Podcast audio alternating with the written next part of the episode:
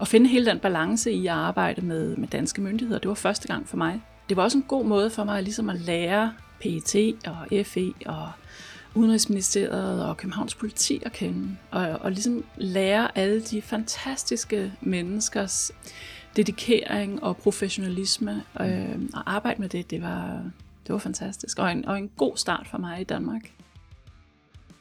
Mine damer og herrer, i dette afsnit af podcasten skal vi tale om mange forskellige ting. Men et gennemgående tema for denne uges gæst er forberedelse og mental parathed. Ikke kun for individet, men bestemt også vores mentale parathed som samfund. Og vi skal tale om det, som min gæst kalder den ubelejlige sandhed. Gæsten, og kvinden du netop har lyttet til, er ingen ringer end Susanne Skov Dimer. Susanne er CEO for sikkerhedsfirmaet Presidio Group og forfatter til bogen Forbered dig bedst på det værste. Hun har mere end 25 års erfaring med international sikkerhed og efterretning på den helt store skala.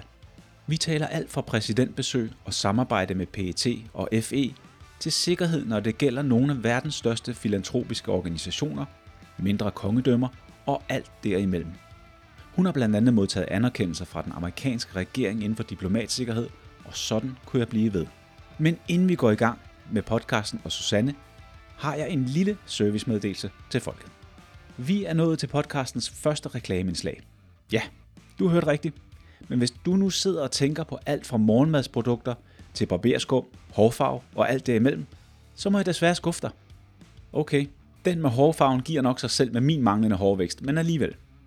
For selvom der potentielt set har været nogle interessante tilbud, så vil jeg blot starte med en lille teaser for min nye webshop. Jeg har trukket næsten alle mine bøger hjem fra fjernladet for boghandlere, og kan nu sende dem hjemmefra. Det betyder også, at hvis du vil have en signeret bog, måske en bog du vil give som gave, så har du nu muligheden. Hvis du går ind på tridentmind.com og klikker på fanen webshop, så vil du kunne finde den fysiske bog til den fordelagtige tilbudspris af 149 kroner, inklusiv fragt, og som sagt signeret, hvis du har lyst til det. E-bogen kan også fås på tilbud til 49 kroner. Bogen er min historie, samt alle de mentale værktøjer, jeg har anvendt og stadig anvender, for at holde mig mentalt skarp, udholdende og mange andre ting. Den er blandt andet blevet indkøbt i større partier af virksomheder, der har givet den til deres medarbejdere. Redskaberne kan anvendes af alle, og den er skrevet let læseligt og struktureret, hvilket netop er hele pointen i den måde, jeg arbejder på, nemlig at gøre de komplicerede ting mere simple, så det virker for alle. Så hvis du gerne vil støtte mit arbejde, både med podcast, bogprojekt og det frivillige arbejde, jeg laver, så er det at købe bogen en stor støtte for mig. Men nu, slut med reklamen, videre til næste afsnit af podcasten med ingen ringer end Susanne Skov Dimer. Velkommen til. Okay, gutter, så synger vi lige spytte en gang. Er, er brav en, øh, vi går på om cirka en vej. Er I klar? Okay, så kører vi.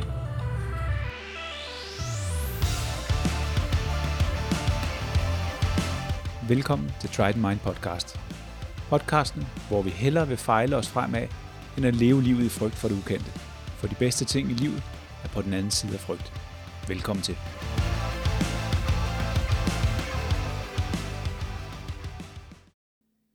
Og man kan lige ane fuglene i baggrunden. Det kan være, at det, det bliver redigeret ud. Det er jo stadig apropos det der med at, at have sin egen podcast. Mm. Når man ikke har en lydmand, man kan ringe til. Ja. Jeg siger dig. Jeg er udfordret nogle gange. Ligesom den dag, du skrev, øh, at der var nogen ude og fælde træer i skoven. Lige præcis. Ja. Fuldstændig rigtigt. Jeg tænkte på det, da jeg kørte herop, så alle træerne. Jeg tænkte, at ja, det var dem. Ja, og jeg havde den gode Jesper Lundorf, ikke? Mm. Vi lavede jo, øhm, han var faktisk den, jeg optog det første afsnit med, men det var sidste sommer allerede, så det lå i lang tid og ventede på, at jeg fik hul i min Ja. virksomhed og dagligdag til, at jeg kunne komme ja. i gang med, med podcasten, ikke? Ja. Men det var sådan en, en sommerdag, hvor det var 30 grader, så vi havde døren stående åben. Ja. Og naboens havemand, han kørte med traktor. og du ved, Fantastisk. normalt så kan jeg gå ind og, og markere det, jeg godt vil have fjernet, mm. og så automatisk, så softwaren den klarer det hele. Den traktor, ikke? Jeg brugte jo en hel dag på den. Jeg var ved at blive vanvittig. Jeg måtte ind og læse om spektral analyse. Oh, du lærte noget nyt den dag. Det gjorde jeg, men jeg fik ikke fjernet traktoren. Det kan jeg lige så godt afsløre. Så må du ind til Jesper og lave et nyt Ja, afsnit. men prøv her, det er, og, og, og, jeg er, og det er jo der, hvor jeg bliver lidt for, jeg vil jo rigtig gerne have den perfekte lyd i det perfekte studie, og det skal lyde super godt. Men jeg må jo også erkende, at der er jo selvfølgelig også en økonomisk udfordring, fordi jeg tjener ikke nogen øh, penge på min podcast nu, og, og det, koster, det koster faktisk noget, Det kan jeg forestille mig. og det koster rigtig meget tid. Ja. Så lige nu, der nøjes jeg.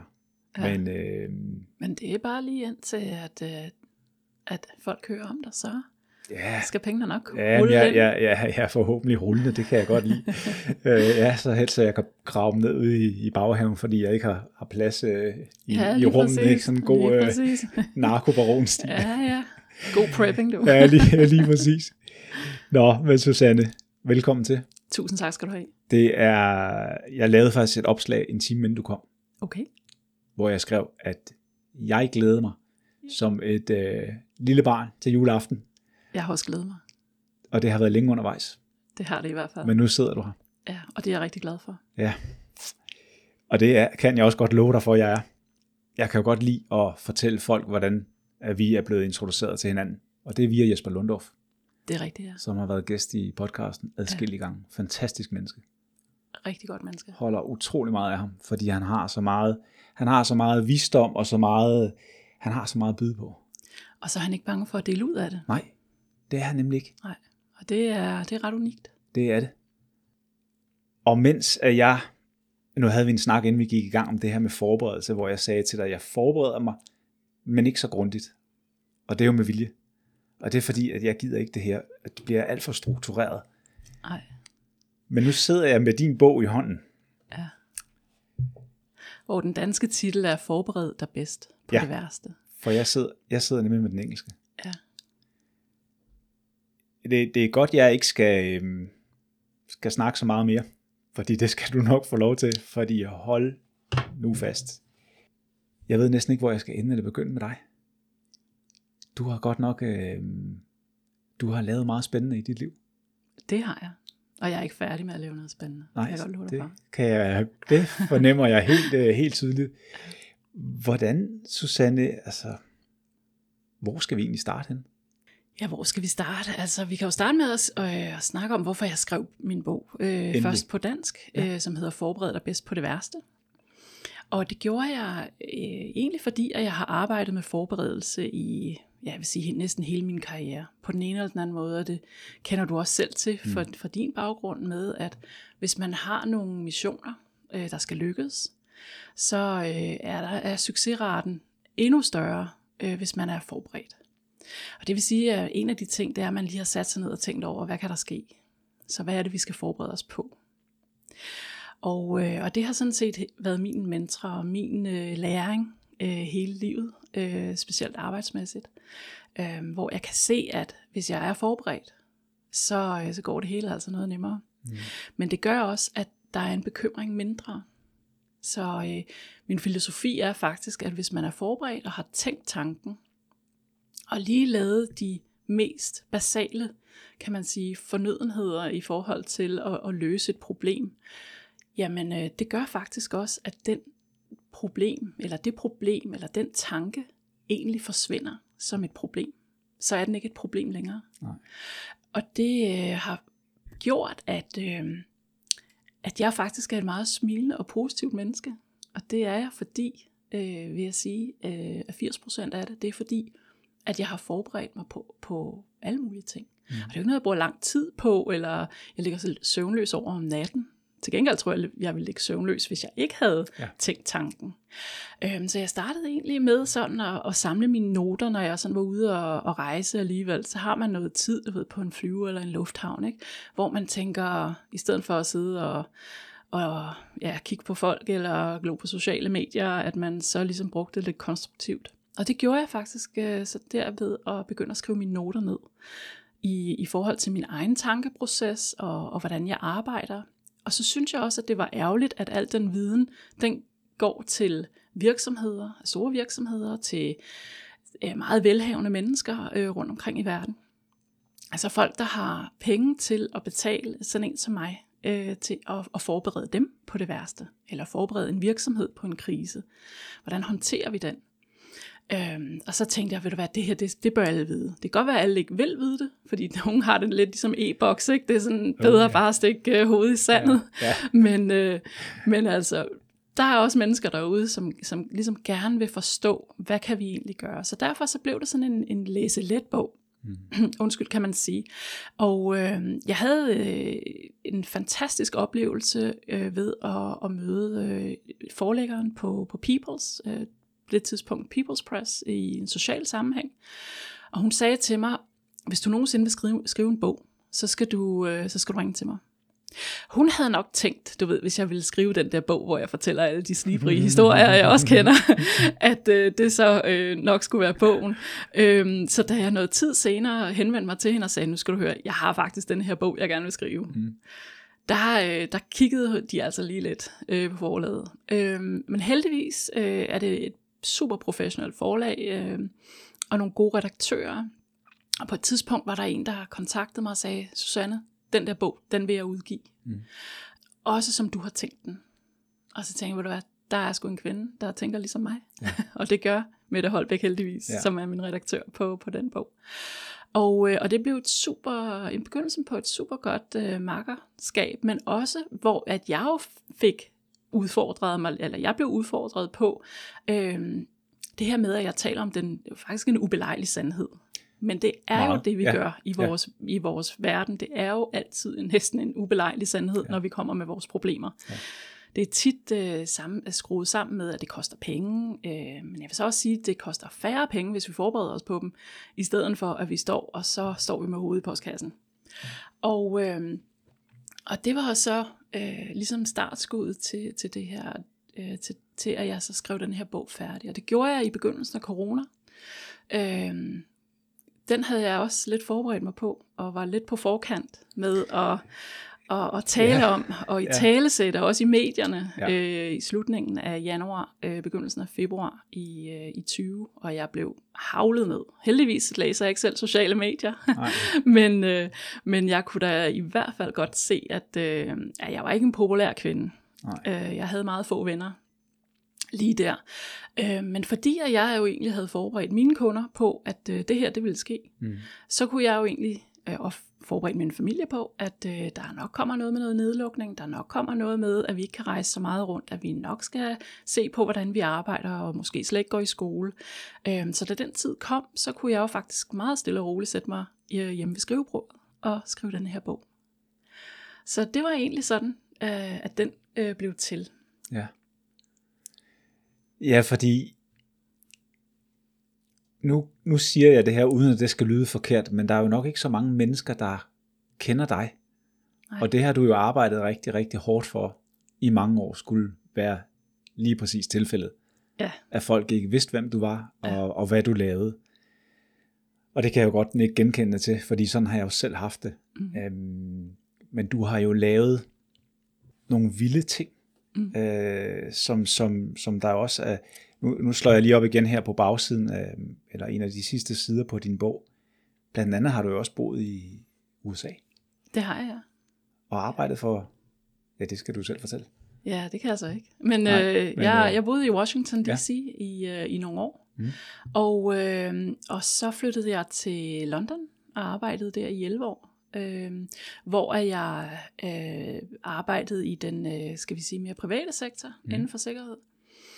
Og, øh, og havde sideløbende et øh, meget godt makkerskab med, øh, med, øh, med, med, med flere statsansatte øh, rundt omkring. Øh, og, øh, og så på et tidspunkt i, øh, i 09, øh, der er jeg lige flyttet til Danmark. Øh, og det er jeg, fordi at øh, i 09, der skal Obama, øh, præsident Obama til Danmark, øh, af to omgange. Og øh, der var nok nogen, der mente, at det var en meget god idé, at jeg så var på den amerikanske ambassade. Og, øh, og, og der var jeg øh, en del af, af deres øh, sikkerhedsteam, øh, og var også så heldig at være en del af, af hele det der store apparat, der går i gang, når man har øh, besøg af en amerikansk præsident. Mm.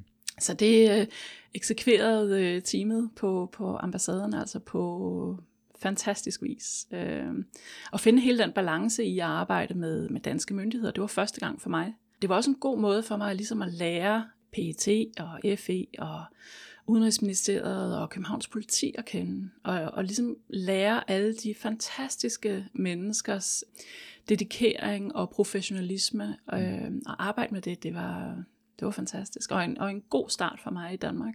Ja. Øh, det må jeg sige, fordi den første øh, store del af min karriere har jo ikke været i Danmark, og har, jeg har ikke haft berøring med, med Danmark, eller, øh, og ikke så mange danske virksomheder. Så derfor har det også ligesom været, været, øh, været rigtig godt. Øh, men selvfølgelig har det også gjort, at der har været en del øh, mennesker, som har tænkt, hvem fanden er hun? Ja, ja præcis. øhm, og øh, hvad, hvad kan hun? Mm. Øh, fordi det er der jo ikke nogen, jeg har jo ikke gået øh, eller været ved militæret eller forsvaret i Danmark, jeg har ikke været ved politiet i Danmark, så jeg har jo langt lidt atypisk baggrund, fordi at min baggrund jo er meget mere sikkerheds- og efterretningsbaseret. Øh, øh, baseret. og så også det, at jeg øh, allerede fra 03 begyndte at arbejde med corporate security. Mm. Og det var jo noget i Danmark, det havde vi det, altså det var der jo næsten ingen, der havde. Øhm, der var måske lige et par enkelte selskaber, som, som havde en sikkerhedschef, som nok mere så på hegn og, og vagter. Øhm, og det er jo så det, jeg aldrig har haft noget at gøre med, kan man mm. sige. Øhm, jo, vi har da selvfølgelig lidt vagter i dag, men, men for mig har det jo altid drejet sig om, om virksomhedens forberedelse på en, en krise. Øhm, så derfor er der heller ikke så mange, øhm, som måske har det super dybe kendskab til alle de, de risks, der er i en organisation, som jo øhm, er alt lige fra virksomheders ansatte til hvor de har deres produktion og så videre. Jeg kan huske, at der var nogle, nogle journalister fra børsen, som lavede nogle artikler med mig tilbage i, at det har været 15-16 stykker, 14 endda, øh, hvor jeg snakker om cybersikkerhed, og jeg fortæller om øh, risikoen ved at producere i Kina, og alle de der ting, og de har tænkt, hun er, hun er blæst i bøtten hende der. det er der ikke nogen, der tænker mere. Nej, men, øh, men, men tit er det jo sådan, og det, det kender du jo også selv, mm. altså når vi i, i vores verden er det jo med at være på forkant. Det ja. er jo vores job ja. hele tiden at se ind i fremtiden, og hele tiden se på dominoeffekterne, og hele tiden se på, hvilken konsekvens ting har. Mm. Øhm, så derfor, når jeg ligesom taler om, om forberedelse, og jeg siger, ja, sørg nu lige for at have lidt ekstra mad på hylderne, og lidt ekstra, og i hvert fald vand og salt osv., så, videre, så er det jo ikke fordi, at jeg lige tænker, at øhm, at der kommer en dommedag, et eller andet. Øhm, det er jo også fordi, at jeg ser på øh, supply chain, ser på, at vi måske lige pludselig kan have en øh, fødevarekrise øh, rundt omkring i verden, og det er der jo også øh, ligesom tegn på. Mm. Øhm, og så også sådan en banal ting som inflation. Altså ja. du, du fremtidssikrer også lidt dig selv ved bare lige at vide, at du øh, til de måneder, hvor du måske ikke har så mange penge tilbage, fordi du har brugt det meste af madbudgettet i begyndelsen af måneden. Ja. Øh, I den omstillingsfase, så er det rart at vide, at du lige har lidt ekstra, du mm. lige kan... Og jeg synes også, det er rart at, at vide, at jeg måske lige kan give en håndsrækning til, til de mennesker, der jeg ved har det svært. Ja. Øhm, sådan at man lige kan, kan sige, hey, lige kom over med en, en kurv et eller andet med noget øh, pasta og kødsovs og så videre. Øhm, jeg synes, det er, det er vigtigt, at de mennesker, der har overskuddet, øh, både økonomisk og mentalt, ligesom også er der øh, for de mennesker, der ikke har det i en periode. Den, der har evnen, har pligten. Absolut. Ja. Grunden til, at jeg sagde det med i forhold til øh, det, jeg sagde tidligere med, at der nok ikke var så mange, der kendte dig, det er jo fordi, du er jo et af de mennesker, som jeg betegner som øh, samfundets skjulte helte. Tak. Og, og, og jamen, det kommer fra hjertet af, og, og, og det er i Danmark, der hylder vi meget de mennesker, vi kender har hørt om. Ja. Jeg er jo en af dem, der er fortaler for, at vi går i gang med at hylde dem, der sikrer vores samfund noget mere. For der er rigtig mange af dem, og de arbejder ligesom dig i årtier, stille, ubemærket, men de har en fundamental og ekstrem samfundsvigtig rolle. Og det kan godt være, at meget af dit arbejde har været for private, men det gør det jo ikke mindre vigtigt. Nej, øh, absolut ikke. Øh, og det var også en af grundene til, at jeg skrev øh, den her bog, fordi udover at jeg selvfølgelig har arbejdet for mange, og gør stadigvæk arbejder for mange private øh, mennesker, så arbejder jeg også for mange virksomheder, som vi er afhængige af i Præcis. forhold til det var, kritiske ja, det var det, der var min pointe. Ja, ja. Og, øh, og det er jo, øh, det er så vigtigt, at deres øh, sårbarheder kommer på en agenda. Mm. Fordi jeg kender rigtig mange super øh, gode mennesker i de forskellige virksomheder, som virkelig prøver ja. dagligt at få de her risks på øh, bare deres bestyrelsesagenda. Og det har været svært. Og så, kan vi, og så har der været nogle forfærdelige episoder det seneste, år, øh, det seneste år, som har gjort, at vi, øh, og heldigvis, øh, er blevet lidt mere øh, åbne i at tale om de sårbarheder, vi står overfor. For hvis vi ikke taler om de sårbarheder, så kan vi simpelthen ikke adressere dem. Nej. Og om det er større budgetter til, til forsvaret, om det er, at vi sørger for, at øh, vores energiselskaber de øh, har de midler, de skal bruge øh, for at sikre dem mod et, øh, et hackerangreb, mm. er det, at andre virksomheder bruger den tid og de ressourcer på at vette de mennesker, de har, altså baggrundstjekke de mennesker, de har ja. ansat, og lade være med at være naiv og tro, at alle mennesker vil dem det godt. Ja. Og det har ikke noget at gøre med, at vi skal være mistænkelige, eller øh, at vi skal have mistro over for alt. Øh, jeg vil bare sige, at en lille smule almindelig omtanke mm. er, er super godt i mange henseender. Ja. Altså vi skal tænke lidt over, om det er realistisk, at der er nogle mennesker, som sidder langt væk fra Danmark, og tænker, at nu vil de op og arbejde for et, et øh, pharmaceutical firma, eller øh, sidde i kritisk infrastruktur i Danmark. Mm. Så skal vi tænke på, hvorfor tror vi, at den person har fået den tanke, hvis de absolut intet har haft med Danmark at gøre tidligere. Jeg siger ikke, at alle, der kommer hertil, øh, os det ondt. Mm. Overhovedet ikke. Øh, men jeg siger også, at der er desværre nogle indikationer, som gør, når vi taler om industrispionage eksempelvis, så er det ikke så ofte en dansker, der står bag. Og den og når jeg nævner lige industrispionage, og man kan sige, hvad pokker har det med vores sikkerhed at gøre? Jamen det har så meget at gøre med det, fordi at det er den information, som nogle gange bliver, ja, finder vejen ud af døren af virksomheden, mm. skal vi sige det sådan, og, og ender nogle steder, hvor den information bliver brugt imod os. Ja. Og det er ikke, at vi er, vi er ikke naive mennesker, og vi skal heller ikke være, øh, og vi skal heller ikke være for, øh, som jeg sagde før, mistroiske. Men jeg tror, det er vigtigt, at vi, som alt andet i livet, at vi ligesom tænker os om, og ligesom ser på realismen i det her, og er det bare fordi, at vi vil have løst et eller andet problem? Øh, at vi lapper hullerne, mm. øh, hvis du kan følge min tankegang ja, i, sagtens. at nogle gange så har vi lidt for travlt med at rekruttere folk eksempelvis. Ja. Og så er det, får vi ikke lige set på, hvorfor er det egentlig, de lige gerne vil være her. Men det er jo faktisk sådan nogle ting, som kan ende op i, at vi lige pludselig står med en kædereaktion og en mm. dominoeffekt, vi bare overhovedet ikke har forstået. Ja. Så øhm, min, min, min sådan fremtidige, øh, kan man sige, min fremtid, et af mine fremtidige projekter er at, at lave øh, den samme bog, bare til virksomheder. Ja. Fordi vi er simpelthen nødt til at få det her budskab ud så mange steder som muligt. Og, og det er ikke populært at tale om den ubelejlige sandhed, mm. men der er nogen, der er nødt til at gøre det. Ja. Og jeg fik jo ligesom også skudt i skoene, da, da, jeg, da jeg hævde fat i Berlingske og sagde, fordi jeg havde prøvet at ringe til alle mulige andre kontakter i, i det officielle Danmark, og ligesom sige, prøv at høre venner, det her, det kører helt af sporet. Altså vi havde jo Intel, der gik tilbage fra no, slutningen af november, december måned, på at sige, jamen der er nogle ting her, som ikke stemmer overens. Eksempelvis øh, fly, der blev aflyst i Kina, ind, mm. altså interne rutefly, der blev aflyst omkring Wuhan-området. Altså, hvorfor gjorde de det? Mm.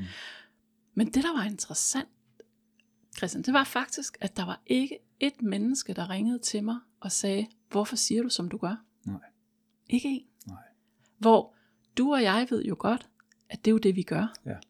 Jeg sidder der og ringer til mennesker, ikke dagligt, men ugenligt, som har en anden vinkel på tingene, eller som jeg tænker, ah, hvordan kan den person tænke sådan? Mm. Men det er jo kun sådan, vi bliver klogere. Det er jo kun sådan, at vi egentlig sætter os over på alle de andre stole, der er, ja. for at forstå det fulde billede. Ja. Øhm, og, og det er vi nødt til at gøre noget mere. Vi er nødt til at, at ligesom åbne op og sige, bare fordi vi ikke er enige, kan det godt være, at, at du sidder med noget information, som faktisk passer lige ind i det puslespil, jeg sidder med. Ja. Og det kan vi altså kun ved, at vi tør ligesom øh, åbne ja. op for såret lidt nogle gange, ja. ikke? og ligesom sige, okay, hvordan kan vi så komme videre? Ja, ja jeg, jeg hører helt øh, bestemt, hvad du, hvad du tænker. Jeg sidder med den her fornemmelse, som jeg sidder med nogle gange, når jeg taler med mennesker, som har den her dybe indsigt i eksempelvis, øh, nu kan vi tage det sikkerhedsmæssige i samfundet generelt. Min, mit problem nogle gange, min udfordring, det er, at jeg sidder med viden, som jeg ikke må dele. Ja.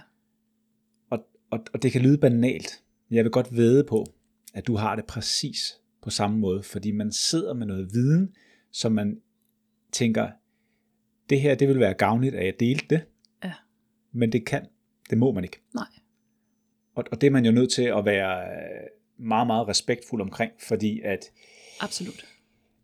som jeg også har nævnt i andre podcast, altså der er, kuglen den kan hurtigt svinge tilbage, hvis Absolut. du får åbnet munden for meget, ikke? Og, og det er, jeg har i hvert fald underskrevet nogle ret vilde klausuler øh, rundt omkring på, at, at, at der er ting, jeg skal tige stille om.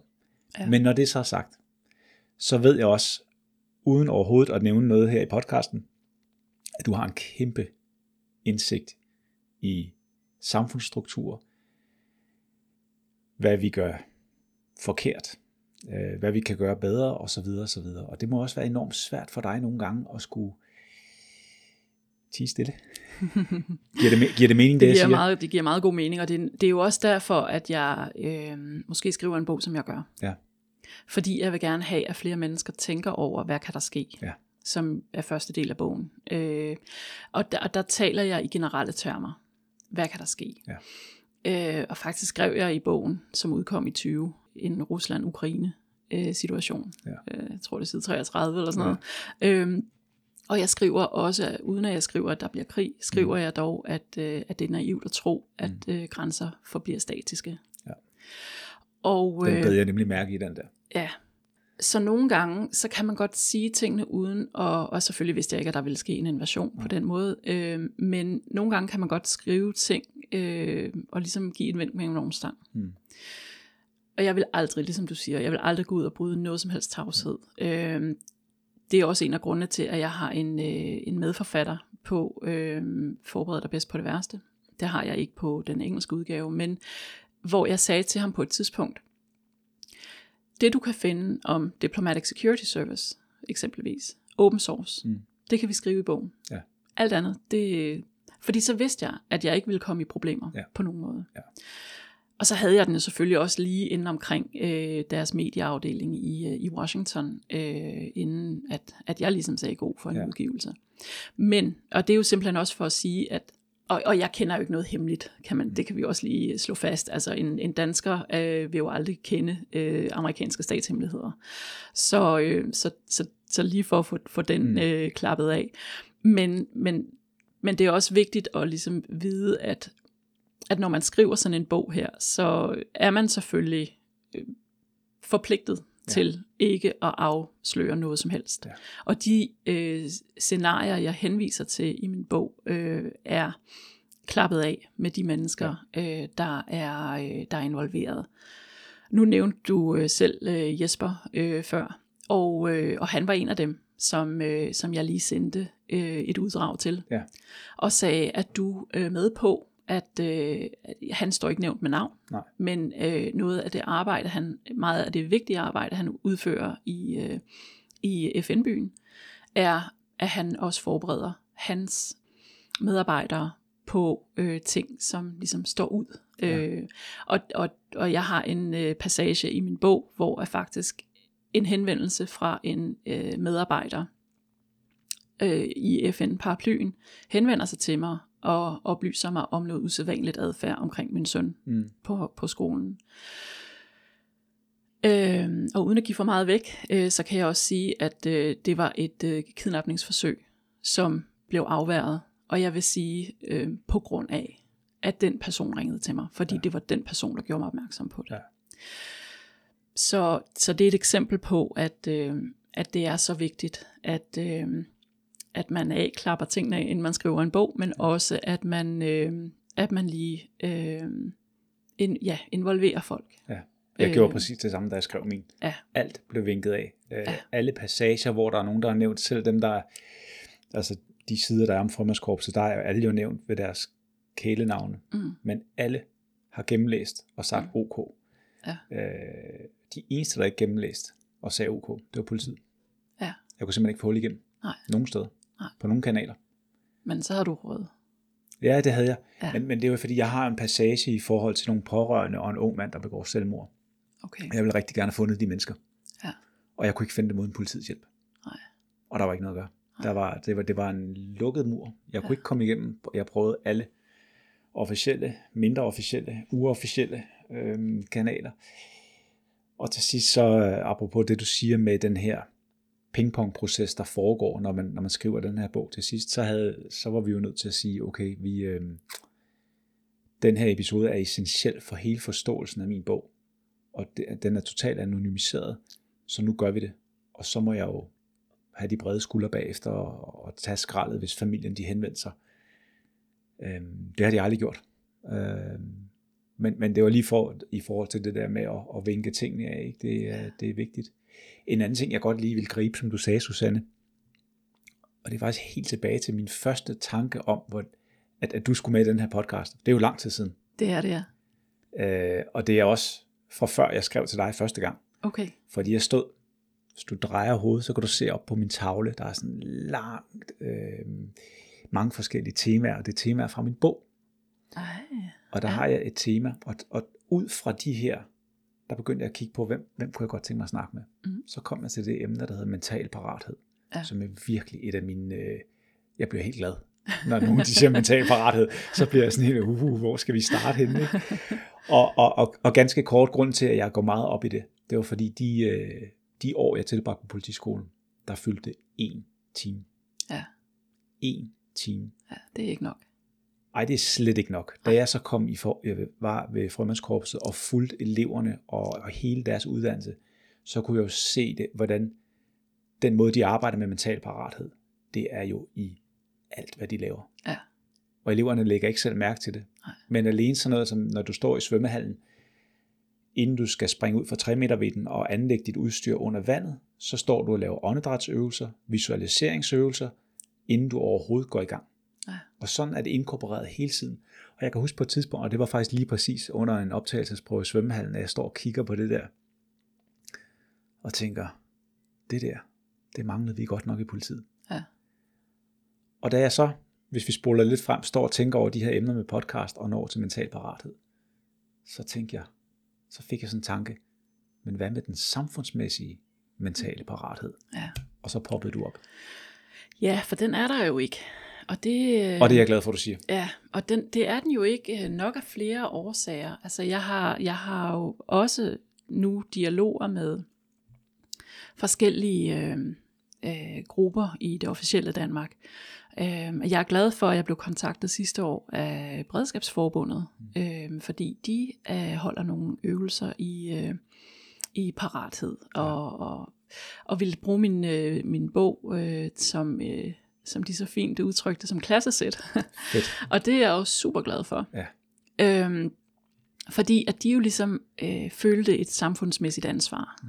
Og, øh, og, det, øh, og det er jeg jo glad for, at der i hvert fald er nogle grupper, som, som prøver at brænde igennem med. Og jeg, jeg har også følelsen af, at der faktisk er rigtig mange flere, der gerne vil. Ja. Øh, men det er så ligesom om, at det bliver stoppet et eller andet sted. Ja. I, øh, og nu kender jeg jo ikke til øh, de indre linjer i, hvad der foregår. Jeg hæfter mig dog ved, at vi havde en, øh, at vi har en statsminister, som for nogle uger siden på, på øh, national tv sagde, at, øh, at hun ikke havde hverken dåsemad eller forberedt sig. Og det skulle vi andre jo, altså, og, og, altså det var, det var bare, det var, det var bare hendes svar. Altså hun havde ikke dåsemad eller var forberedt på en krise. Jeg ved ikke, om hun mener med det, at det skal vi andre så heller ikke være, eller om det er, fordi hun har andre til det. Vi ved jo i hvert fald, at hun har dåser af makrel, jo.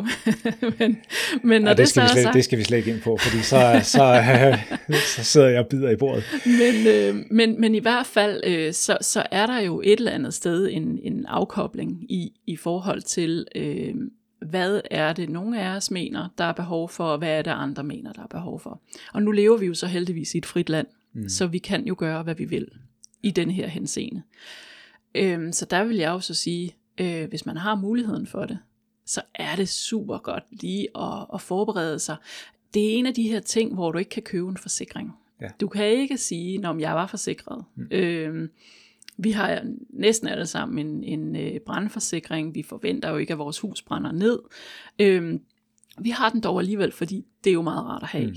Øhm, vi skal bare huske, at hvis der lige pludselig opstår en krise af den ene eller den anden art, så er der altså ikke den forsikring, om man så må sige, som siger, at øh, maden den lige står ude foran din dør øh, hver dag. Nej. Eller øh, vand eksempelvis. Vi bruger som menneske øh, cirka 7 liter vand om dagen. Mm. Jeg er sikker på, at vi godt kan klare os med en liter eller halvanden mindre, men altså, der skal noget igennem systemet for bare at holde os kørende. Ja. Og det er selvfølgelig til madlavning og hygiejne osv. Og, øh, og drikkevand. Men hvis vi bare lige tager de her små ting, som starter med den mentale forberedelse. Simpelthen, at vi bare lige sætter os ned og taler om, hvad er det, der kan ske? Bor vi et sted, hvor at der er oversvømmelser, eller bor vi et sted, hvor at øh, strømmen måske øh, kan, kan glippe øh, i perioder? Øh, har vi lavet en plan for, hvordan vi kontakter hinanden, eller hvor vi mødes, så vi ikke bare ligger og kører forvildet rundt, hvis vi kan køre, mm. øh, på vejene for at finde hinanden? Altså hjemme hos os, der har vi øh, har altid haft den her plan med, øh, hvor vi mødes, øh, hvis der sker noget. Mm. Nu i dag er mine sønner 18 og 20, så de ved, øh, de har deres helt egen øh, øh, planer. Min ældste søn bor i England og, og læser derover, men han fik altså lige bogen med på college, da han, øh, da han øh, flyttede ind. Ja. Øh, og, øh, og har også ligesom sørget for, at der var i hvert fald lige øh, en kasse med, med ting, så han lige kunne klare sig, hvis køkkenet på college nu ikke af den ene eller den anden årsag åbner, for det ved vi jo ikke. Nej.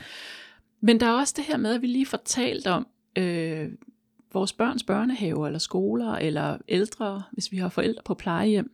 Hvad gør de i en krise? Mm. Øhm, og så vil vi jo alle sammen sidde til, jamen de bliver der jo selvfølgelig til alle børnene er hentet. Jamen det gør de jo ikke nødvendigvis, hvis de selv har en familie, de vil hjem til.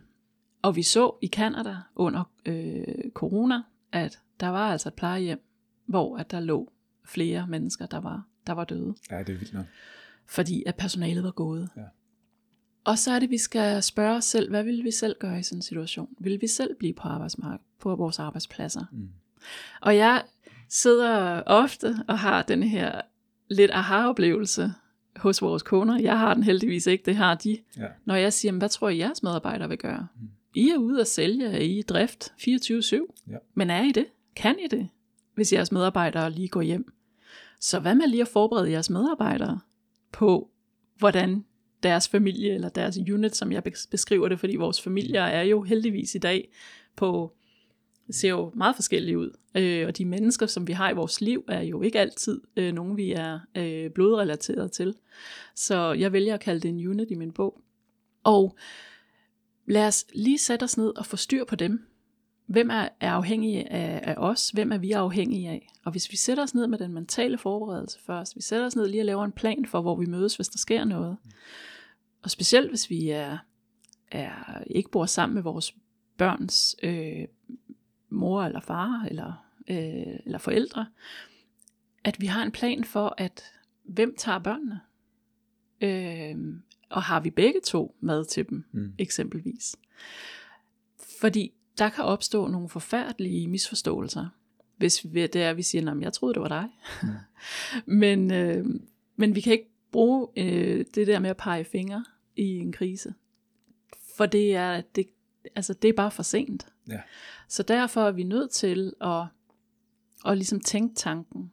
Og man kan jo gøre det på en, altså en ikke kriseagtig måde. Øh, altså, man kan jo godt have lidt sjov med det. og, og lave det til et fælles projekt. Mm. Altså sådan noget som at tage et førstehjælpskursus i, i familien, er jo ikke kun godt i en krisesituation. Det er jo også godt, hvis det er, at, at øh, man drætter om på gulvet, øh, og ens børn så ved, hvordan henter de hjælp, øh, hvordan, øh, hvordan skal, skal vi ligge mor og far, øh, mens vi venter på en ambulance, hvordan ringer vi efter hjælp, uden at de selvfølgelig alle sammen skal begynde at, at gøre det, men, men lad os lige tale med dem om, hvordan man gør. Så sådan nogle ting, synes jeg faktisk er enormt vigtigt i den mentale forberedelse. For der er også det ved det, at vi kommer bedre igennem en krise, hvis vi er mentalt forberedt på det. Mm. Og jeg ved ikke, jeg skal ikke gøre mig til ekspert på, hvad for nogle undersøgelser, der er lavet øh, i, i, i vores coronaperiode. Men jeg er sikker på, at vi ville kunne finde, at hvis vi havde forberedt befolkningen på, at det her det kunne ske, mm. så ville vi alle sammen have været kommet meget bedre igennem. Helt enig. Og det tror jeg faktisk er en læring, som vi skal tage med os. Ja. Og så skal vi også huske, at det er jo ikke nogen skyld, at der går noget galt. Altså det er jo, vi kan jo sige, at det er jo samfundsansvar, og det, det er der andre, der må tage sig af. Men vi er jo alle sammen samfundet. Så det er vores pligt, som vi, du også sagde før, det er vores pligt, hvis vi føler, at vi kan gøre noget, at vi så gør det, fordi så ligger vi ikke systemet til last. Sådan så, at vores beredskab, vores politi og læger og ambulancer og hvad ved jeg, øh, at de har muligheden for at tage sig af de borgere, som har allermest brug for det. Så vi andre ligesom tager os selv ud af ligningen, ja. hvis det giver mening. Ja, helt. Og det synes jeg er vores pligt ja. som ansvarlige medborgere. Ja. Det er, at vi simpelthen siger, jamen vi kan faktisk godt lige klare os selv mm. i en periode. Det er ikke os, der darter rundt for at finde kontanter i de der maskiner, som snart næsten ikke er her mere. Nej. Men jeg vil så bare lige bruge denne her mulighed for at sige, at kontanter er en super god ting altid at have liggende. Er det 60 milliarder kontanter i kontanter, der er i omløb i det danske samfund? Jeg mener, det er tallet. Det, det er kæmpestort. Altså, der er rigtig, rigtig mange kontanter i omløb. Ja. Så kontanter er stadig en ting. Det er I 2023, en ting. det er det altså. Det er det, og det skal det blive ved med at være. Ja. Og jeg kan godt forstå det sikkerhedsmæssige i, at vi nogle steder siger, at ah, 7-Eleven skal ikke ligge ind med kontanter mm. efter kl. 10, og det er fri, fint, det er fred, ja. fred med det. Jeg taler om, at vi kan stå i en situation, hvor at vores kort ikke virker. Mm. Hvor at vi ikke kan betale med noget. Hvor, øh, altså, og vi kan jo se det i dag, vores øh, offentlige systemer, de er jo nede. Altså, ja. Der går næsten ikke en uge inden øh, nem idé eller et eller andet andet er nede. Øhm, så lad os nu lade være med at tro, at, at øh, de der IT-systemer, de har styr på alt. Mm. For det har de ikke. Nej. Så derfor, og de er enormt sårbare. Så derfor, lad os lige tage det ansvar selv, og lad os sørge for, at vi alle sammen har kontanter på os. Ja.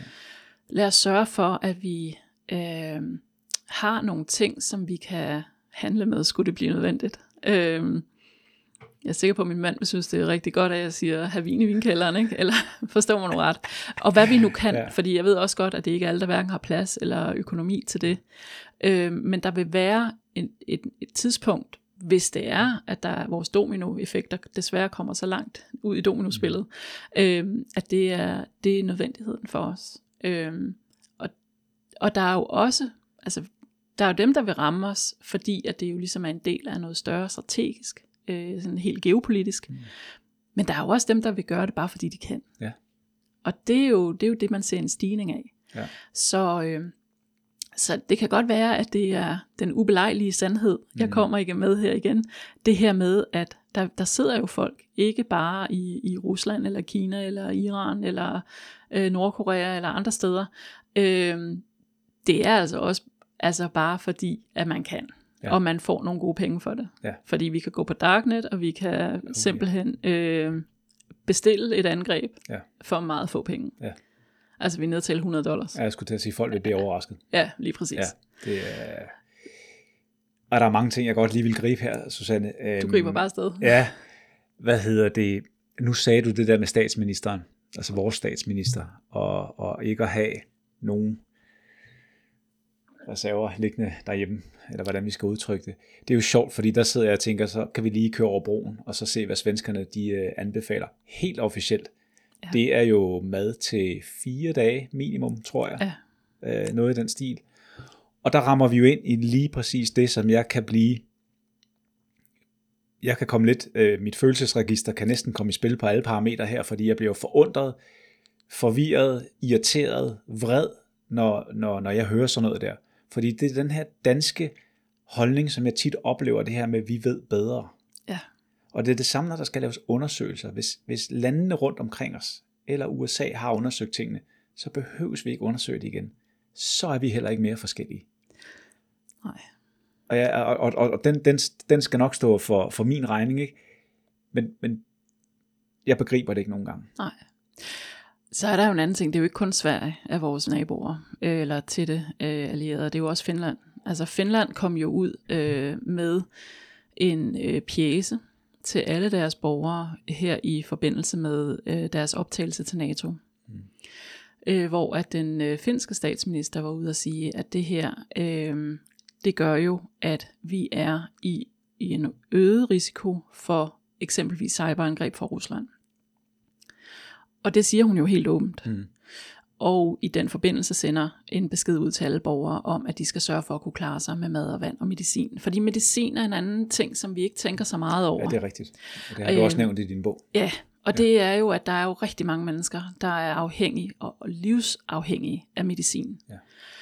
Og jeg ved ikke, hvordan det problem kan blive løst. Øhm, men altså mit forslag er jo meget lavpraktisk, at man lige altid sørger for at have lidt ekstra på lager, øh, hvis det kan opbevares forsvarligt i køleskab og så videre.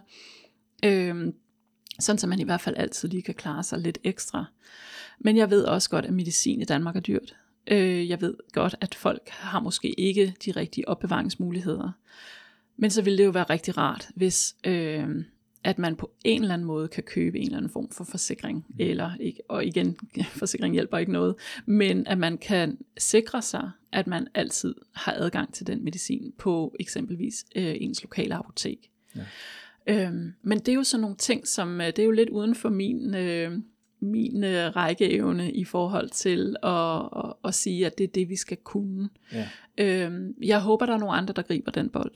Fordi vi har rigtig mange borgere i Danmark, der er på øh, altså bare sådan noget som insulin. Mm. Øh, vi tænker ikke over, hvor mange mennesker, der faktisk er afhængige af insulin, mm. og hvor galt det kan gå, hvis de ikke får det. Så, øh, så, så det har jo nogle, nogle, øh, nogle dominoeffekter, hvis ja. vi ligesom begynder at tænke over det. Og det er jeg glad for, at vores øh, svenske og, og finske naboer øh, i hvert fald tager seriøst. Ja, og det er jo virkelig en af de ting, jeg elsker i din bog. Det er, nu, nu får du den største kompliment, du kan få for mig. Hvis jeg skulle have skrevet sådan en bog her, så er det præcis sådan her, jeg ville have skrevet den. Ej, ved du det er jeg så glad for, at du siger. Det mener jeg virkelig. Tak skal Fordi du, du, du tager jo en, ligesom jeg har gjort, eller forsøgt at gøre i min bog i hvert fald, tag en masse kompliceret viden, kode det ned, så alle mennesker kan forstå og læse det. Ja, for den er jo netop skrevet til alle mennesker. Og, og det skinner tydeligt ja. igennem. Og det er jo noget, jeg elsker. Jeg elsker det her med at gøre noget kompliceret simpelt. Ja. Og det er faktisk, hvis vi skal blive lidt øh, lommefilosofiske, det er jo noget af det, der kendetegner, hvis vi tager ledere for eksempel. Mm. For mig, der er lederskab set nedefra, det er at kunne tage noget kompliceret og gøre det simpelt, så alle i organisationen forstår det. Ja, og det er jo også sådan, du får organisationen med dig. Ja, ja. fordi så skærer man ikke nogen fra. Nej. Jeg har desværre også oplevet mange steder, at øh, det er ikke sådan, det fungerer. Øhm, det har jeg så også. ja, godt. Det er kun mig. Nej. Jeg har øhm, en, en, en lille anekdote. Jeg var i 2004 i Finland mm. og besøgte den finske politiskole. Mm. Det var en oplevelse. Apropos med samfundets mentale parathed. Ja. Jeg husker meget tydeligt, hvordan de var vanvittigt godt udrustet. Det var så politiet, ikke? Ja. Øhm, deres politiskole var jo, du kunne ikke komme ind uden adgangskort. Det var ikke tilfældet i Danmark, kan jeg godt afsløre. Der er også folk, der er blevet taget gående rundt inde på politiskolen øh, og stjæle uniformer, for ja. at give et eksempel. Ikke? Men, men hele deres mindset op, det var så anderledes. Og det jeg særligt hæftede mig ved, det var, da lederen af politiskolen, han på et tidspunkt holder en tale for os, så siger han, og jeg glemmer det aldrig, så siger han, uanset hvor dårligt det går i det finske samfund økonomisk, så har vi altid regeringens fulde opbakning. Ja. Og med os, der mener han beredskabet generelt. Ja. Og jeg synes, det var en stærk formulering. For det skinnede helt tydeligt igennem, at det var ja. tilfældet. Ja. Øhm. Det er en stærk formulering, og det er jo lederskab, det kan man, man sige. sige. Ja. Øhm, og det kunne man jo måske godt... Øh, det, altså det, er jo, det er jo virkelig stort. Mm. Men det er jo også sådan, det bør være, Ja, præcis. vil jeg sige. Øhm, nu har jeg selv en far, der, der kommer fra politiet, eller var i politiet, øh, da han arbejdede. Og, og har selvfølgelig også hørt øh, mange af de historier, og meget af den frustration, jo, Mm. som selvfølgelig, som, som, øh, som også følger ikke bare med politiet, men nok med enhver arbejdsplads, øh, typisk. Øh, men, men, men vigtigst er det jo, at man har, man føler, at man har ledere, der forstår en, og der forstår, hvad det er, at, øh, at de går igennem. Og der kan man måske øh, godt undres lidt over, hvordan det kan være, at vi kan have nogle ministre øh, eller ansvarlige for et område, øh, et resortområde i Danmark, som ikke selv har været der. Mm. Altså jeg tror, det vil hjælpe enormt meget, at man, at man har en, en justitsminister, som ikke nødvendigvis kommer fra, fra politiet, men, men dog har en, en, et indgående kendskab til, hvad det vil sige at, at arbejde øh, på ja. den måde. Eller at vi har en forsvarsminister, som på et eller andet tidspunkt i karrieren har været inde omkring forsvaret. Ja. Øhm, og det ved jeg godt, at det er der, det, det er folk nok ikke enige med mig i, men, men, men jeg tror bare, at, øh, at det vil fremme forståelsen. Mm. Øh, men det vil også fremme vigtigheden, når de skal kommunikere til andre ministre, mm. eller igennem forhandlinger, øh, budgetforhandlinger, etc., at de har et indgående kendskab til, hvad det vil sige, ikke at have de ressourcer, som man så siger nej til, Mm. at vores beredskab skal have. Ja. Og det er jo, om det er politiet eller forsvaret, men også om det er vores hospitaler, eller vores øh, ambulancetjeneste, eller, ja. eller vores sygeplejersker, eller vores skolelærer. Altså alle, der, der har en eller anden form for funktion i, i, øh, i det officielle Danmark, eller det offentlige Danmark, der tror jeg bare, at vi vil have en bedre forståelse for at, at gå til de forhandlinger. Mm. Og jeg synes faktisk også, at det er en lidt mærkelig ting, at man kan sætte sig ned og have en politisk forhandling om vores forsvar. Altså, jeg mener, altså det, for mig er det helt sort. Altså, Ja, når du siger truslen, det på måde, så er truslen jeg bliver jo ikke min, ja, er rigtigt. mindre er af, rigtigt. at Nej. vi ligesom siger, Nå, men det har vi ikke penge til. Jamen, vi har ikke penge til at gå i krig, Nej, så det lader vi lige være med. ja, Det bestemmer vi jo bare ikke selv. nej. Så, så et eller andet sted, så, så, så synes jeg, øh, uden at, at blive, øh, og jeg er ikke politisk på nogen måde, jeg har ikke noget politisk parti, jeg støtter. Øh, jeg støtter, øh, kan man sige, øh, dem, som, øh, som ser på det her på en måde, som er forsvarlig. Mm. Og jeg synes, vi har været igennem nogle perioder, som har været totalt uforsvarlige. Dybt uansvarlig. Ja. Ja. Så lad os nu lige komme tilbage i sporet. Mm. Og, og der er jo en grund til, at der er nogen, der har sat et, et øh, budget på 2%. Altså det er jo ikke, Ja, ja, det er jo det ikke er trukket ud af den blå luft, jo. Nej, det er det ikke. Det, det er jo et eller andet sted, fordi at øh, det har man vurderet på et tidspunkt, at det var det, der var brug for. Så lad os Men, ikke gå, Undskyld, vi blive vurderede, klogere. vi vurderede så, at det var ikke... øh, vi vurderede anderledes, fordi Ja, vi vurderede, ikke- at der var ikke nogen trussel. Nej, undskyld. Og det er jo, det er jo fair nok jo, hvis vi vurderer det. Men det er ja. Jo bare ikke en garanti for, at der så ikke er nogen jo. Nej, det er det ikke. Nej. Det er det ikke. øhm, og, og, og jeg, der er vi lidt tilbage til den her samfundets mentale parathed, fordi jeg har jo, ja, jeg kom jo så i politiet i 2003, og inden da, der havde jeg også jobs, hvor jeg, ja, jeg var nogle år i skadeservice, ikke, og, og så, hvordan at, at et privat firma også hjalp staten med at, at, at håndtere forskellige øh, mini-katastrofer, om man vil, øh, alt fra tagbranden til døde mennesker osv. Ikke?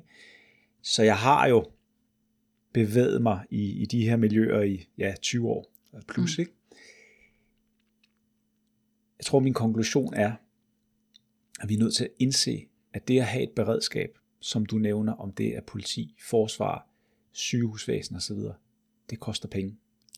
Og det koster mange penge. Jamen, og det gør det. Og ved du hvad, vi har et hjemmeværn, som er laver så mange opgaver, som vi, vi, vi slet ikke forstår, hvor mange steder vores hjemmeværn er. Vildt. Og prøv at høre, det er frivillige mennesker, Ja.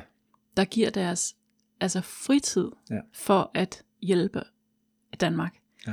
Og ved du hvad, lad os lige give dem en hånd, ja. fordi at det er eminent, Ja. hvad, hvad de formår. Og de har flyttet sig rigtig, rigtig langt fra da vi for mange år siden et eller andet sted havde den her tanke med, at hjemmeværnet, det var nogen, som stod øh, og dirigerede rød, trafikken til Roskilde ja. Festival og spiste øh, ja. citronmåner. Og det gør de også. Og det er jo et, et, i sig selv et fantastisk arbejde. Men lad os lige tænke på, at de jo altså også assisterer os til søs. De har en cyber unit. De har altså virkelig nogle kapaciteter, som er, øh, er fantastiske. Mm. Og dem hører vi altså heller ikke særlig meget om. Nej. Så det, det, er jo, det, altså det, er jo, det, er jo, det er jo et bredt spektrum. Ja. Jeg kan ikke tælle på to hænder, hvor mange gange at jeg har elsket hjemmeværnet på et eller andet skadested. Øh, jeg husker tydeligt et drab, jeg var med involveret i. Øh, nu fik jeg allerede sagt involveret i. Øhm, det håber jeg ikke. Ja, nej, nej, nej. Lige præcis, som en af de første vogne på stedet. Ikke? Det var ude bag ved Fields, inden der var bygget til der. Mm. Og det er jo et kæmpe område, der skulle rammes ind. Ja. Og god fornøjelse, hvis det kun var politiet, der skulle gøre det, fordi så var der ikke noget politi i resten af København. Nej. Og da hjemmeværende, de ankom jo altså, hurtigere, end man nærmest kan blinke ja. en bus fyldt med mennesker, ja. midt på dagen. Ja. Og så lavede de den ydre perimetersikring, ikke? og jeg ja. tænkte, så kunne jeg køre videre og lave noget andet. Ja. Det jeg egentlig skulle gøre. Skulle gøre ikke? Ja. Og jeg kan huske lige præcis den situation og tænke, det er godt nok fantastisk. Ja. Omvendt så bliver jeg jo næsten, nu har du lige remset op, hvor meget de egentlig laver. De har også den her SSR-patrulje, som ja. er, er, er virkelig dygtig, og som jo også har været udsendt. Jeg bliver jo næsten jeg bliver næsten provokeret af, at, at, at, at de ikke får løn. At de får løn for det, men det, ja. det er et saftsus mig ikke ret meget. Nej. Og, og, og der bliver det jo igen sådan lidt, det er jo næsten en spareøvelse igen for samfundet, ja. hvor jeg har det jo sådan, nu sætter vi os ned og bliver enige om, det koster at have det beredskab i ja. Danmark, ja. og det gør det. Ja. Og det vil vi gerne have. Ja. Men, men vi, vi er nødt til at komme videre. Man kan ikke lave de der spareøvelser hele tiden om, så har vi, ah, så kan vi også lige bruge øh, hjemmeværnet. Jeg så en opgørelse for nylig for, hvor mange timer af hjemmeværnet de lagde i, i, i Danmark. Ja. Det er jo millioner. Ja. Og hvis de ikke var der, ja. ja, så var der nogle andre, der skulle lave det. Ja. Og så kan vi begynde at tale om, at noget ville koste penge. Ikke? Jo. Men, men jeg er meget tilhænger af, hvis folk de øh, udfører et stykke arbejde, så skal de også have betaling for det. Ja, og i hvert fald respekt. Ja. Fordi øh, den får de næsten heller ikke. Nej. Og, øh, og, det, og, det, og det er jo lige meget, hvem man er, vil man jo gerne anerkendes for, for, for sit job på den ene eller den anden måde. Øh, lige så nogen som os, der lever du ved, i skyggerne, men altså. Ja. Øhm, men, men når det så er sagt, så er det jo enormt vigtigt, at vi respekterer og anerkender øh, alle arbejdsfunktioner selvfølgelig. Men i særdeleshed dem, der holder os sikre, øh, sunde og raske og, og øh, mentalt øh, i balance. Ja. Øh, også under de svære situationer. Ja. Fordi vi skal også lige huske på, at de her mennesker har jo altså også brug for hjælp, mm. når de står i en svær situation. Ja. At de skal også anerkendes, hvis de kommer tilbage fra en udsending, som du siger. Mm. Øhm, og der håber jeg, at der er nogen til at, at trække dem op, og vi, vi er rigtig gode til, eller vi er blevet bedre til at anerkende soldater, mm. der har været, været udsendt, altså veteraner og veteraner. Øhm, men vi har men jeg synes, vi i samfundet øh, godt kunne gøre meget mere. Og det er en af de ting, jeg elsker ved USA, det må jeg nok kende. Det er, at der er næsten ikke den lufthavn i USA, hvor at, hvis, altså, hvor at øh, militærpersonel eller andre, der skal udsendes, de har deres egen ja. og deres eget område til at sige farvel til deres, øh, deres øh, familier eller deres venner. Fordi det er jo, det må være enormt grænseoverskridende at stå der i din uniform, mm. og du ved, at du skal afsted, og så følger du ked af det, og hele lufthavnen står og kigger på en. Ja. Altså, jeg har ikke været i den situation, men jeg kunne forestille mig, at der vil man gerne bare lige have lidt, lige en mulighed for at, at stå der stille og roligt. Mm. Men også i virksomheder, hvor at man ansætter øh, veteraner, ikke før øh, alle andre, men, men de får altså en god status. Mm. Man har en, en, en meget bedre øh, balance i, at når man onboarder de her mennesker, at man lige har en psykolog med, øh, for at sikre, at, at de mentalt også er parate til nu at være i en almindelig øh, corporate America, om man Ja, så må ja. sige. Øhm, og det synes jeg, vi godt kunne lære noget af i Danmark. Øh, der, er vi altså, der er vi altså virkelig langt bagud. Ja. Øhm, fordi det er så vigtigt, ikke bare for personen, som har givet så meget for, for, for Danmark, Mm. men også for personens altså familie og, og altså omgangskreds. Øhm, har, kan det have, og det ved du selv, ja. kæmpe konsekvenser, Ja. hvis det er, at man ikke ligesom øh, er mentalt med. Mm. Og det er igen den her forberedelse, Ja. ja. mentale forberedelse, Ja. at der kan vi gøre, der kan vi gøre meget mere. Ja. Og vi kan nemlig også gøre det i organisationer for at, at få folk bedre integreret, lige ja. mentalt forberede os på. Prøv at høre, der er altså nogle mennesker her, som har ydet en, en indsats, vi overhovedet ikke forstår. Ja. Har været igennem nogle ting, som vi overhovedet ikke kan sætte os ind i. Men de er super vigtige for vores samfund. Ja. Ja. Fordi det er altså også de personer, som forstår, hvordan man skal agere i en krisesituation. Ja. Det er også de mennesker, som står og måske lige giver den en hånd mere i hjemmeværnet. Ja. Øhm, det er de personer, som faktisk kan være der og gøre, at vi som samfund kommer ordentligt igennem en krise. Mm. Så den respekt, den skal vi Ja. simpelthen bare lige huske Ja. hele vejen rundt. Ja. Men specielt til de mennesker, som, ud, altså, som hvad kan vi sige, udsætter sig selv for, for, for nogle ting, som de jo heller ikke ved på forhånd, hvad er. Ja, lige præcis. Det har været en af de største gaver ved at skrive min bog. Det er alle de henvendelser, jeg har fået bagefter. Ja, det kan jeg godt forestille mig. Det har været meget, meget specielt. Også henvendelser fra mennesker i erhverv, som jeg slet ikke nødvendigvis havde tænkt så meget over, øhm, også får nogle mentale traumer af det, de laver. Ikke? Ja. Øhm, det har virkelig været, øh, det har været en øjenåbner Ja. På rigtig mange områder. Og noget af det, jeg godt vil arbejde med fremad i min podcast, det er det her med at hive folk ind fra nogle, fra nogle fag, som måske ikke nødvendigvis får den anerkendelse, de, øh, de bør have. Nu nævnte du hjemmeværnet. Mm. Jeg kunne sige fængselsfunktionærer. Absolut. Hold nu fast. Ja. Altså de øh, gange, jeg har været inde i Vestre Fængsel, jeg, ved, Igen jeg kan- på den rigtige side. Ja, på den rigtige, på den rigtige side, ja, det er fuldstændig rigtigt. Jeg havde rimelig travlt med at komme ud igen. Det skal ja. ikke være nogen hemmelighed. Og arbejde sådan et sted, Jamen, det kan man jo slet ikke sætte sig ind hold i. nu fast. Ja. Og det er jo ikke fordi, de er, og det har der desværre været rigtig mange eksempler på, det er jo ikke fordi, de er øhm, overbemandet. Specielt på de skæve tidspunkter. Nej, og jeg ved heller ikke, hvor godt mentalt rustet de er, Nej. inden de ligesom træder ind i Ja. bag de lukkede Ja. mure der. Det er jo noget af det, der er enormt spændende, at Frømandskorpset, de har jo det her projekt i øjeblikket, der hedder Projekt Maren, okay. hvor de er inde og undersøger helt ned på DNA-niveau, hvorfor at øh, frømænd for eksempel ikke bliver stresset, og. Ja.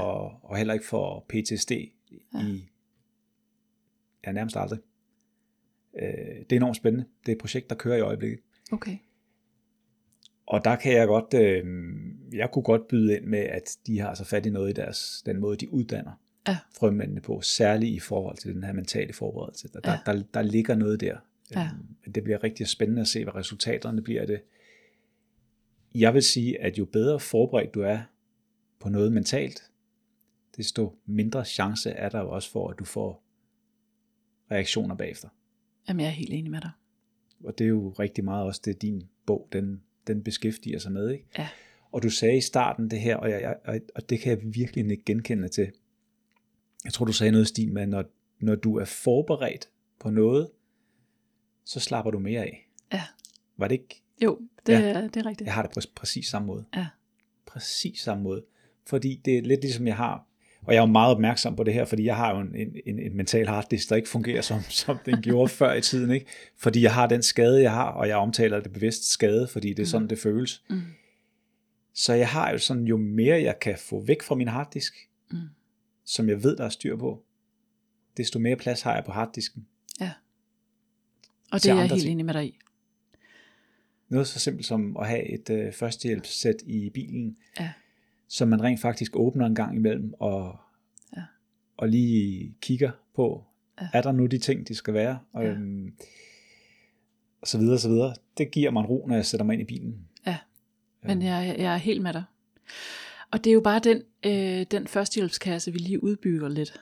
Ja. Altså det er jo den, at vi lige A, lærer at bruge den, fordi Mhm. det er der jo mange, der heller ikke gør. Øhm, Men at, vigtig pointe. men at vi også øh, bare lige udvider vi den lidt i, i forhold til, at, at vi kigger på os selv og de behov, vi har. Mm. Vi har forskellige behov, øh, selvfølgelig, men, men, men hvis man bare lige sætter sig ned og prøver at lave den der øvelse med, hvor meget, øh, hvor mange ting øh, har du i løbet af en dag, eller bruger du i løbet af en dag, som du siger, det er vigtigt for mit velbefindende. Og der er vi alle sammen forskellige. Og hvilket også er derfor, jeg kun kommer med idéer til lister mm. i, i, i bogen. Jeg siger absolut ikke, at det skal være sådan, men nogen har det sådan, at de kan slet ikke komme, komme i gang uden en kop kaffe. Vel? Øhm, nogen kan slet ikke øh, komme i, i seng øh, uden et glas rødvin. Så, og så er der alt derimellem. Mm. Øhm, så, så lad os lige sætte os ned alle sammen, lige at tænke over, men prøv at høre, hvad er det, der vil få mig igennem? Hvad vil gøre, at jeg ikke går i panik? Nogle mennesker går i panik, hvis de ikke får en kop kaffe. Mm. Så kan vi sidde og tænke, ej, det var da åndssvagt. Ja. Men det er det jo ikke for den person. For, jeg skulle lige til at sige, for dem ja, er det jo virkelig. Der er det jo vigtigt. Ja. Øhm, så derfor skal vi heller ikke, øhm, ligesom, øh, hvad hedder det, judgment, no judgment her. Altså vi, vi skal jo ikke gå ud og sige, at det her det er den rigtige eller den forkerte måde at gøre det på. Det her det er en måde at gøre det på. Mm. Øhm, men det der er vigtigt, det er bare, at vi respekterer hinanden. Altså jeg respekterer også de mennesker, som kommer til mig og siger, ej, ved du hvad, Susanne, det der, det synes jeg simpelthen, det er bare ikke relevant for mig, for jeg tror ikke, der sker noget. Hvis der gør, så har, så har staten styr på det. Og, og jeg siger, jamen, det må du gerne tænke. Mm. Øhm, jeg tænker ikke sådan, Nej. for jeg ved godt, at der er faldgrupper. Jeg ved godt, at det er der ikke styr på. Jeg ved godt, at der ikke kommer nogen og leverer mad og vand til mig. Mm. Øhm, jeg ved godt, at vi skal kunne ligesom forsvare os selv på, på en eller anden måde, og jeg ved godt, at det giver mening, at vi kan trække os ud af den ligning, som jeg sagde før, og sørge for, at vi kan klare os selv. Så vi egentlig bare lukker døre og vinduer, og så sidder vi her ind til stormen er redder over. Fordi så er vi ikke en last for nogen. Men jeg ved godt, der er andre, der tænker anderledes. Og det vil jo være de mennesker, som vil farte rundt og skulle finde mad og vand og kontanter øh, hvis deres bil i øvrigt kan køre, fordi der er jo vel også et eller andet med i forhold til, at hvis der sker noget, så er det jo ikke fordi, at tankstationerne holder åbent, Nej. for at du og jeg kan komme op og få benzin på bilen. Gør de nok ikke. Øhm, og jeg ved ikke, hvad alle de her elbiler kommer til at gøre, hvis det nu er strømmen, der er lagt ned, Nej. eller det er den, der bliver begrænset. Øhm, men så derfor giver det mening, at vi i hvert fald de bare lukker døren og siger, Nå, men ved du hvad, nu hygger vi os her. Mm. Øh, har et godt spil og en god bog. Øh, jeg ved godt, den er gammeldags. Øh, ja. Men der skal vi nok lige lære at være lidt analog øh, i en ja. periode. Og, øh, og det synes jeg, det synes jeg er fornuftigt. Mm. Øh, men, men der er vi alle sammen så forskellige. Ja. Så vi kan forberede os på forskellige vis. Det er bare vigtigt, at vi gør det. Det er ja. vigtigt, at vi bare sætter os ned og tænker tanken. Bare tænk tanken. Vil jeg forberede mig, eller vil jeg ikke forberede mig? Også som samfund. Også og som du samfund. snakker direkte til øh, dem, der tager beslutningerne. Ja. Jeg synes, jeg, jeg bliver jo lidt ked af det, når, når man så præsenterer det her i forhold til genopbygning af forsvaret. Mm. Var det 25 milliarder, vi skulle bruge bare for at komme i niveau med der, hvor at man burde være nu, på grund af Ja, det er jo uhyggeligt. Og jeg, nedskæringer. Og, ja. og, og, og der har jo siddet mennesker. Det er jo ikke fordi, der ikke er nogen, der har sagt noget. Nej. Jeg kender masser af mennesker, der har åbnet munden. Ja. Men man lader tingene køre ned, og så, øhm, og, og så ender vi jo så med at stå i en situation, hvor at vi er meget sårbare. Øh, jeg havde helt, helt, øh, helt konkret havde jeg en, en episode, hvor jeg modtog noget uddannelse på et tidspunkt, og det var den her type uddannelse, hvor jeg tænkte, det var lige godt pokkers. Og nogle gange, du ved, så får man noget, noget viden, og jeg, der skal meget til at overraske mig efterhånden, det skal ikke være nogen hemmelighed. Men der var alligevel på det her, der tænkte jeg, hold nu fast, kan det virkelig være rigtigt? Og samtidig så kørte der rent faktisk en, en stor ting i medierne omkring lige præcis det her emne. Ja. Jeg vil ikke nævne noget som helst om, hvad det var, fordi det er, det er lige meget. Mm. Men lad os bare sige, det jeg fik at vide på det her kursus, kontra det, der kørte i medierne, der, der, der sad jeg og tænkte, der er nogle beslutningstagere, der er informeret mm. om det, jeg også bliver informeret om nu. Det er mhm. helt sikkert. De er informeret om det, og alligevel så vælger de at tage den her løsning, som blotter os ja. så kritisk, ja. som vi næsten kan blive blottet. Og det er der, hvor min forståelse, der må jeg sige, det forstår jeg simpelthen ikke. Nej. Nej, der er, der er helt klart taget nogle beslutninger, øh, hvor vi jo, øh, som, som kender, kender lidt til, hvad der foregår i hvert fald, øh, tænker, at det her, det giver ikke mening. Øh, og så er der jo også alle de her, altså det må alle jo kunne se nu, de her billeder, der er kommet ud fra de, diverse kaserner rundt omkring, mm. altså hvor det er skimmelsvamp og så videre. Min, mm. min egen søn øh, meldte sig frivilligt til forsvaret, øh, og var øh, fire måneder i Varde. Han var super glad for det, men som han sagde, de får ikke point for hverken øh, indkvartering eller maden. Nej. Øh, derimod får de stor point, mange point, øh, for øh, hele, altså hele forløbet. Og jeg vil ønske, at det her det var noget, som alle unge danskere, mm. de skulle igennem. Fire måneder i forsvaret, øh, fordi at de, lærer, de får så mange ting med sig, mm. som de kan bruge på ja. alle mulige andre niveauer øh, senere i livet. Og det er virkelig et godt program. Ja. Så øh, det er også en, en, en ting, som vi, vi synes jeg, skal, skal sige, jamen det, det er det gode mm. ved forsvaret. Ja. Altså det gode ved Danmark. Ja. Det er, at vi kan det her. Vi skal bare have flere folk igennem. Ja.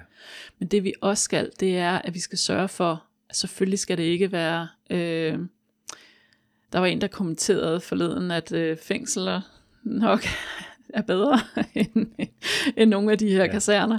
Og, øh, og det skal jeg ikke udtale mig om, men øh, jeg har heldigvis hverken, jeg har ikke boet, heldigvis ikke boet det ene sted og det andet sted. Øh, jeg har aldrig været i det danske forsvar, så, så jeg kan ikke udtale mig om det på den måde. Men det jeg dog kan sige, det er, at det er enormt vigtigt, at vi altså også igen viser den respekt ja. for de mennesker, der skal ind og, ja. og tjene. Altså de er også ude og sove i huller og alle mulige ja, ja, ja. andre ting. Så lad os nu lige sørge for, at det i hvert fald er, er sundt at være på de her kaserner, fordi det så det her absolut ikke ud ja. til at være. Så, så uden at, og nu tager vi bare informationer, som er helt open source, som alle har haft mulighed for at se i tv her den sidste måneds tid, så er det jo fuldstændig kritisabelt, mm. at man ikke har øh, kunne agere på det her noget før. Og det er jo ikke fordi, som du selv siger, det er jo ikke fordi, at forsvaret ikke har stået og råbt på det har de forbedringer. i årvis. Det har de. Og så er det jo, når det bliver politisk, ja. at der så sker en afkobling. Ja. Og derfor så bør det jo aldrig være en politisk beslutning mm. på den måde, hvordan Nej, vores forsvar skal, eller vores øh, politi ja. i øvrigt skal, øh, hvad for nogle ressourcer de skal have. Ja. For der er man altså nødt til at sætte sig ned og sige, hvad er det for nogle trusler, vi er op imod? Hvad, kan vi, hvad skal vi gøre for at komme bare op på niveau ja. med det trusselsbillede. Ja. Jeg siger ikke engang her, at vi går over niveau. Nej, nej, nej. Bare, ram, bare ram niveauet. Ja, ja. Der er der altså de midler, der skal afsættes. Ja. Fordi det her, det er ikke noget, vi bare kan argumentere os ud af. Nej. Eller politisk, der synes vi, at vi vil give 30 millioner til noget andet i mm. stedet mm. for. Det her, det er ikke en politisk debat mm. om, hvem der skal have ressourcerne. De her ressourcer, de skal bare afsættes. Ja. Det er, og det er også, som jeg siger i virksomheder, det kan godt være, at det her det bare er røde tal for jer, mm. men det bliver sorte tal, fordi hvis du forbereder dig på, hvad der kan ske, hvis du bare har, altså som vi siger, sikkerhed giver dig, uh, security doesn't make you money, but it prevents you from losing it. Ja, den er god. Ja. Og det er jo det, vi bare skal huske, ja. at vi, øh, vi simpelthen øh, må investere lidt. Mm for at holde os sikre. Mm. Og sådan er det. Ja. Jeg lavede faktisk en podcast for nogle uger tilbage om, øh, om de positive, hvordan, nu kan jeg ikke engang huske, hvad det var, jeg kaldte den, men, men det var i forhold til det her med de positive øh, uddannelser i politiet og forsvaret, mm. hvor jeg simpelthen sat fokus på alle de fede ting, man kan lære ja. og uddanne sig til, både i politiet og i forsvaret. Og det var lidt som pendant til det her med, at lige der, der var det meget med høvelte kaserne og skimmelsvamp og nogle af søværnets skibe, der ikke kunne have personel nok osv. Og, og, og, og jeg lavede jo ikke den podcast for overhovedet at negligere problemerne, fordi det var ikke min pointe. Tværtimod, min pointe var, som du lige har sagt, det her med, der er virkelig nogle gode uddannelser. Ja. Man kan virkelig lave nogle fede ting. Ja. Og jeg håber på, at nu vi har set jeg håber virkelig nu, at vi har set det værste, og at vi fra nu af vælger at bygge de her ting op. Også i forhold til fængselsfunktionær. Sygeplejerskerne har vi ikke engang nævnt. Åh oh, Gud. Ja, Don't get me started. nej. Øhm, Læger. læger, det ja, vi prøver, vi Ja, kan blive, vi kan blive ved. Vi kan blive ved, psykiatri og så videre. Ja. Jeg, jeg håber snart, vi har ramt bunden, og hvor vi går ind og får et andet mindset, som du siger, det skal ikke være en politisk beslutning. Nej, Fordi det kan det er, vi jo, ikke. det, er jo, det er jo ting, vi vil have til Ja. at fungere i samfundet. Og det er også det, vi betaler for. Altså undskyld, jeg siger det. Ja, det, Vi, vi, det, det er jo ikke, fordi gør vi har et lavt skattetryk, vel? Nej, nej, nej. Øhm, Det- så, så et eller andet sted, så kan man jo også sådan, og nu ikke at vi, nej nu røg vi ud af politiske... øh, ja, og, det- og, og jeg, ja. jeg, er ikke- igen, jeg har ikke en politisk agenda, jeg har ikke noget politisk parti at støtter, men jeg vil dog sige, at der bliver taget nogle beslutninger, som bare ikke giver mening. Mm. Hvis vi skal se på, at vi først og fremmest skal have et samfund til at fungere. Ja. Vi har skoler, som også har problemer med, hvordan de ser ud øh, i forhold til, til sundhed. Øhm, og det er ikke engang, om de er pæne eller ikke pæne. Det her det har noget at gøre med, om der er skimmelsvamp og så videre, som Ja. du siger.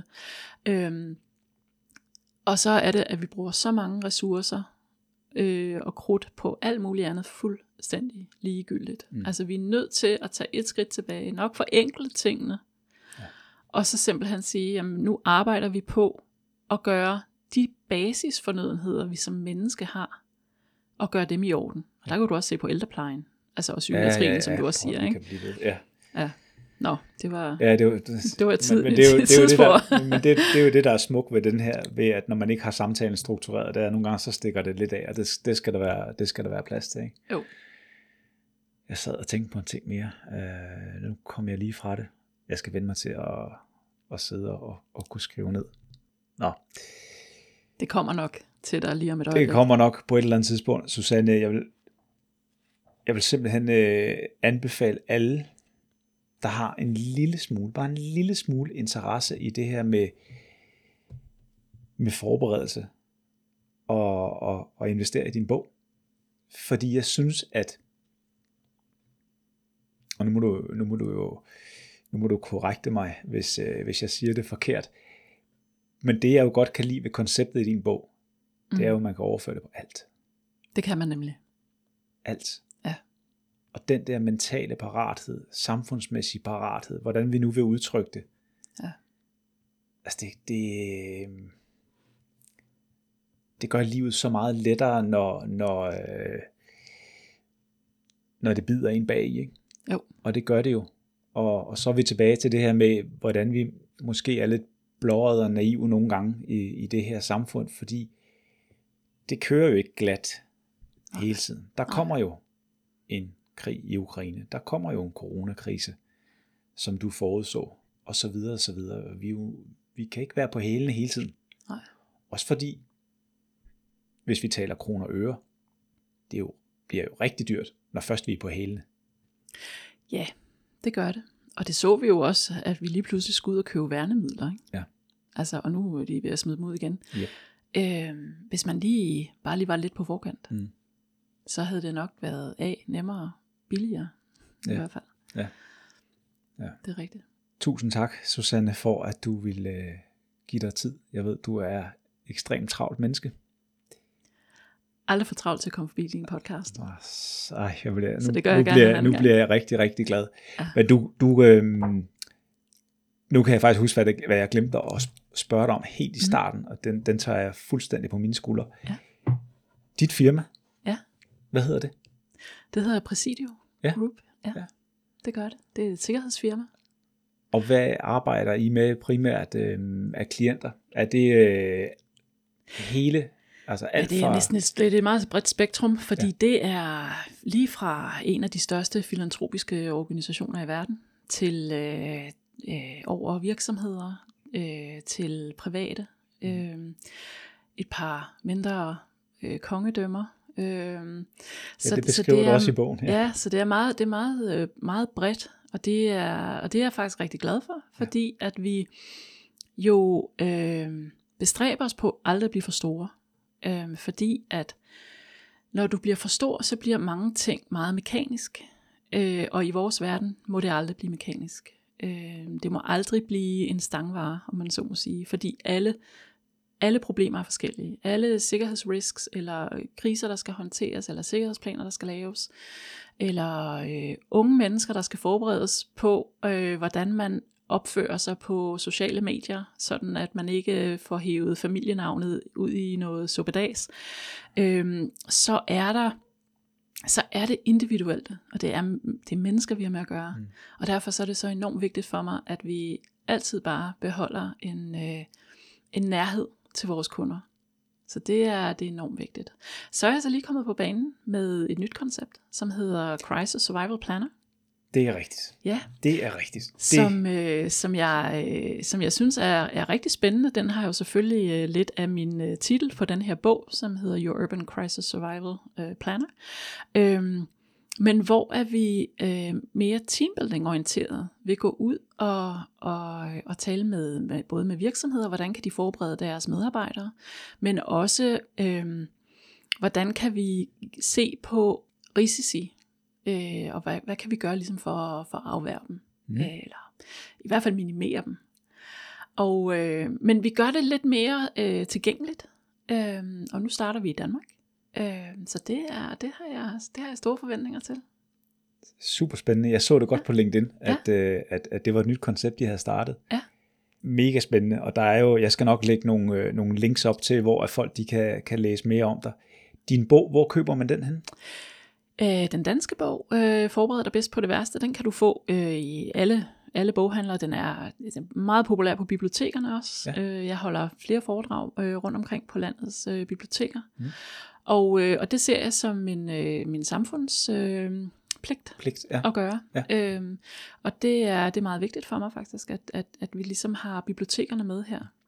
Øhm, den danske bog er en, en meget øh, forenklet øh, bog i forhold til, til den engelske udgave, som er meget, er selvfølgelig noget mere i dybden.